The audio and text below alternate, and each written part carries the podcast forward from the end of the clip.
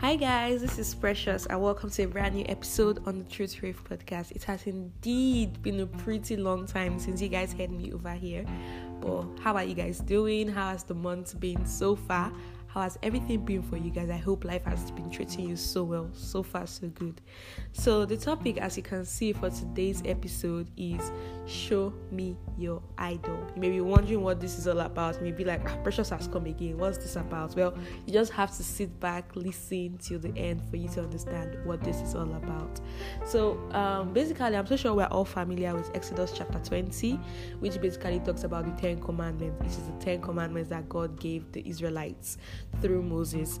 And so, um, Exodus 20, verses 1 to 5, basically speaks about God wanting the Israelites not to serve any other God apart from Him, not to make any image, any carved image or whatever or bow down to them because he's a jealous god and he tells them that he reminds them of who what he has done for them that he's the one not those that so-called images. He's the one that brought them out of the land of egypt. He's one that has kept them so far.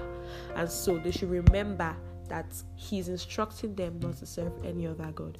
So you may be wondering, like, what's your business like? You're not bowing down to any image or anything. So why are we talking about this? Well, if you realize serving other gods has always been a problem for human beings, even in time past, like I said, Israelites did it. Like it's not just Israelites, like so many um, tribes and all that, so many nations served other gods, and so people believe that it's actually better for them to serve what they can physically see, physically touch, or hold themselves in the past. So even up till now, people still believe like, oh, they need to see what they are serving. Like they can't serve an invisible God. So serving other gods has always been a problem. They decided to make for themselves images, carve images, and bow down to those images, and they say that that is God. The funny thing is that serving other gods, idolatry still exists up to now. But actually, since this is modern times, according to every one of us, it has taken a modern form actually, a modern dimension nowadays. The idol nowadays, an idol does not necessarily have to be a wooden or brass object that one carves out. No. Unlike then that they had to build the idol or create the idol, now it has taken a new form and it's now even a more powerful tool there like than how it was then. Like it literally turns our attention away from God, and anything that takes your attention away from God is definitely an idol. It is now going to be your new God because it has taken the place of God in your life. So, in this world, there are like so many pleasures of life, there are so many material things, like so many things basically that drag our attention away from God. Like, literally, we're pursuing this, pursuing that, and most times, like most times our pursuit of all these things takes our attention away from God. Like forget that God is the provider of all of these things that we're running after, and we decide to pursue these things, and then we're like, okay, want to use the latest car, eh? that when we enter the car, our friends will be hailing us. Once you use the latest phones, that when we are using our phones, like ah, everybody will be hailing us, like ah ah, that girl, she's using doesn't know that she's using so and so phone, all those kind of stuff. Once we wear name brands and all that, because we feel like when we achieve this, we have actually made it in life. And so, literally, when we want to achieve these things, we literally most of us, what we do is that we'll tell God, God, wait, God, just chill we give him the back seat in our lives. Like, God, just chill. Let me get all these things first, and I'll come back to you and give you all my attention. Like, ah, God, when I have the money, when I have money, yeah, ah, God, let me just keep uh, let me just keep running after this money. When I have money, hey, you see what I'll do for you, hey, that's what we literally, that's what most of us literally do. Like we literally give God the back seat in our lives and tell Him that we'll come back to Him when we actually have these things. Don't get me wrong, God wants us to be successful. He wants us to look good and He wants us to be happy. Like He said, He always says that He has good plans for us. Does not have negative plans or bad plans. Like what kind of father will have bad plans for his children or evil plans for them? He always has has good plans for every one of us. So a good father would obviously want his child to be happy, want his child to be successful. Do you get it? And that is who God is. God is a good and a loving father. So he definitely wants you to be happy and he wants you to be successful. But when you abandon the person who gives all these things, the person who gives you all this blessing, the person who gives you the eternal joy, who gives you happiness and success, what is actually left? Like you think whatever whenever you when you decide or when you like end up getting those material things you're running after, do you think when you get it, you would actually find that happiness? Do you think that that void in your life will be filled? Do you think material things can soothe you and make you happy? No, nothing can take the place of God. So you keep chasing after these things, trust me, because as human beings, we are all insatiable. Like we can never be satisfied. We keep wanting more. When we say, okay, even when we achieve these things, oh, we still want more. So we'll literally sit there go, God, you I know that when I said I know I said that when I achieve these things I'll come to you, but oh God, let me just get this one. Let me just get this one. It's easy, so it's not really take so much. time. Let me just get this one. When I get it here, I'll still come back to you. That's what will happen at the end of the day because we keep wanting more.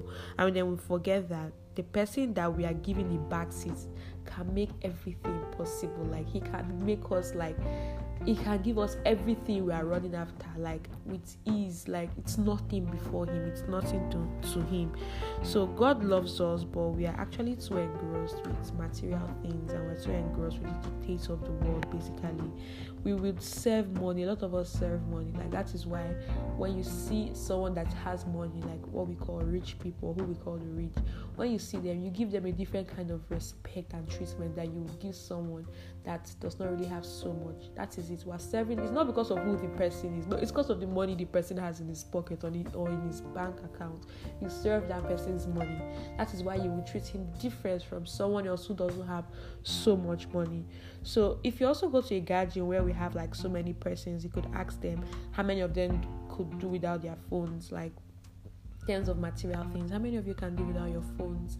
And if people are really honest, you see that not so many, like very, very few persons can do without that. phone. Just even, not even the fact that oh you misplaced your phone, just even the fact that okay, oh, um, you're just looking for where you kept your phone. Like you're already fretting, you're already like ah, where did I keep this phone? Like I don't, I don't want to do this thing now. I want to do that now. that's when you know all the plans that you've not even thought about. That's when you know that okay, it's now you want to do it.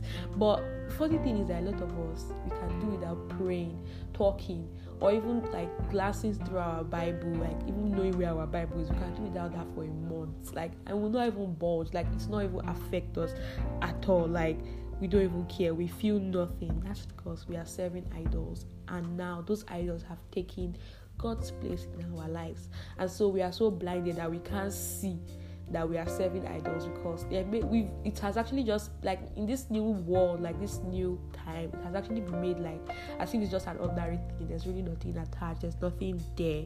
So we don't see anything wrong in whatever is happening.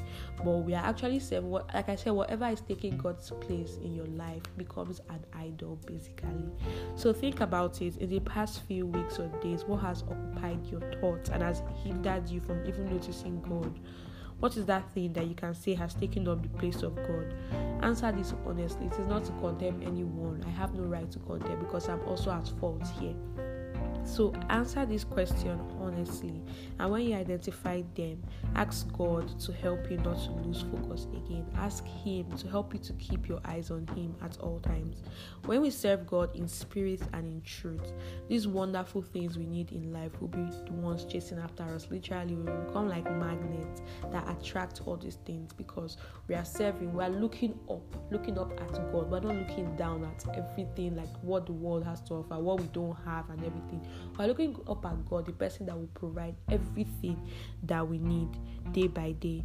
So quit making it seem like without any of those material things you are nothing. Because at the end of the day at the end of your journey here on earth it's not really like going to be a qualification for you to enter into god's kingdom. God will not say ah how many cars did you have? If you don't have up to five cars you can't enter my kingdom. You can't enter heaven it really is not like that. And at the end of the day, when you look at things, when you die, you are returning to the grave without anything. So if you decide to put so much value in all these material things against like God, like it resides in your priority list is more like cars, buildings, um, clothes, shoes, phones, jewelries, then God is now ranking like maybe one of the last 10 in your list then my god that's a that's a very huge problem because he's the provider of everything. When you're dying you're going back to meet him. You're living a you're literally we're all literally living a borrowed life. Like it's more like god gave us like this life. Like okay go and do something good with it. Like let me see what you're going to do with this life that i have given you. Remember the story with of the people that um they were given um talents like by their boss. And at the end of the day, when he came back from the trip, he asked them, "What did you use it for?" Like at the end of the day, um, some were able to multiply what they had, and one person decided not to do anything with what they were, what he was giving. That's how it is. You ask God will ask, "What did you do with the life I gave you?" That kind of thing. So let's take note of um, Matthew chapter 6, verses 24, which says that we can't serve two masters. We have to be devoted to one and despise the other. You cannot serve God and be enslaved to money. TPT says you can't worship the true God while enslaved to the God of money. King James Version says you cannot serve God and mammon. Therefore, who are you picking to serve from now on? Who is going to be your God? Are you going to stick to the one who provides everything? Or you are going to keep worshiping that idol in your life that you think would satisfy you and make you feel whole and fill that void in you. I pray that God strengthens us to serve Him in spirit and in truth all the days of our lives, no matter how, no matter how um, tempting it may be to actually like switch to material things. I pray that God keeps us in whole and in the right place with Him.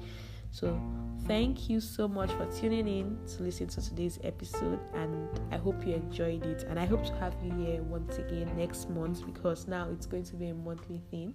We'll be posting, I'll be posting um, episodes every month. So, I hope to have you here again next month, and I hope you have a lovely month.